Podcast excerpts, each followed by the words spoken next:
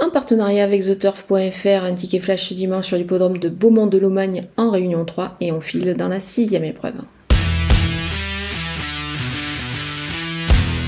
C'est vraiment une belle course euh, avec des chevaux de qualité, euh, bah, comme le numéro 14, Diablo du, Diablo du Caponnet, qui est bien engagé, qui court bien euh, en général avec un peu de fraîcheur. Et je pense qu'ici, il détient vraiment une première chance.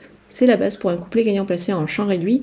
Alors derrière lui, on va ajouter le numéro 8, Gwendolo Bello. Il est vraiment irréprochable ces dernières semaines et extra en plus corde à droite et aussi le numéro 10 Free, Fritouze Kernas qui est bien placé euh, au premier poteau et cette fois il, est pieds nus. Attention aussi au bon crack Monet, c'est le numéro 16, le compagnon euh, d'écurie justement du dernier cité.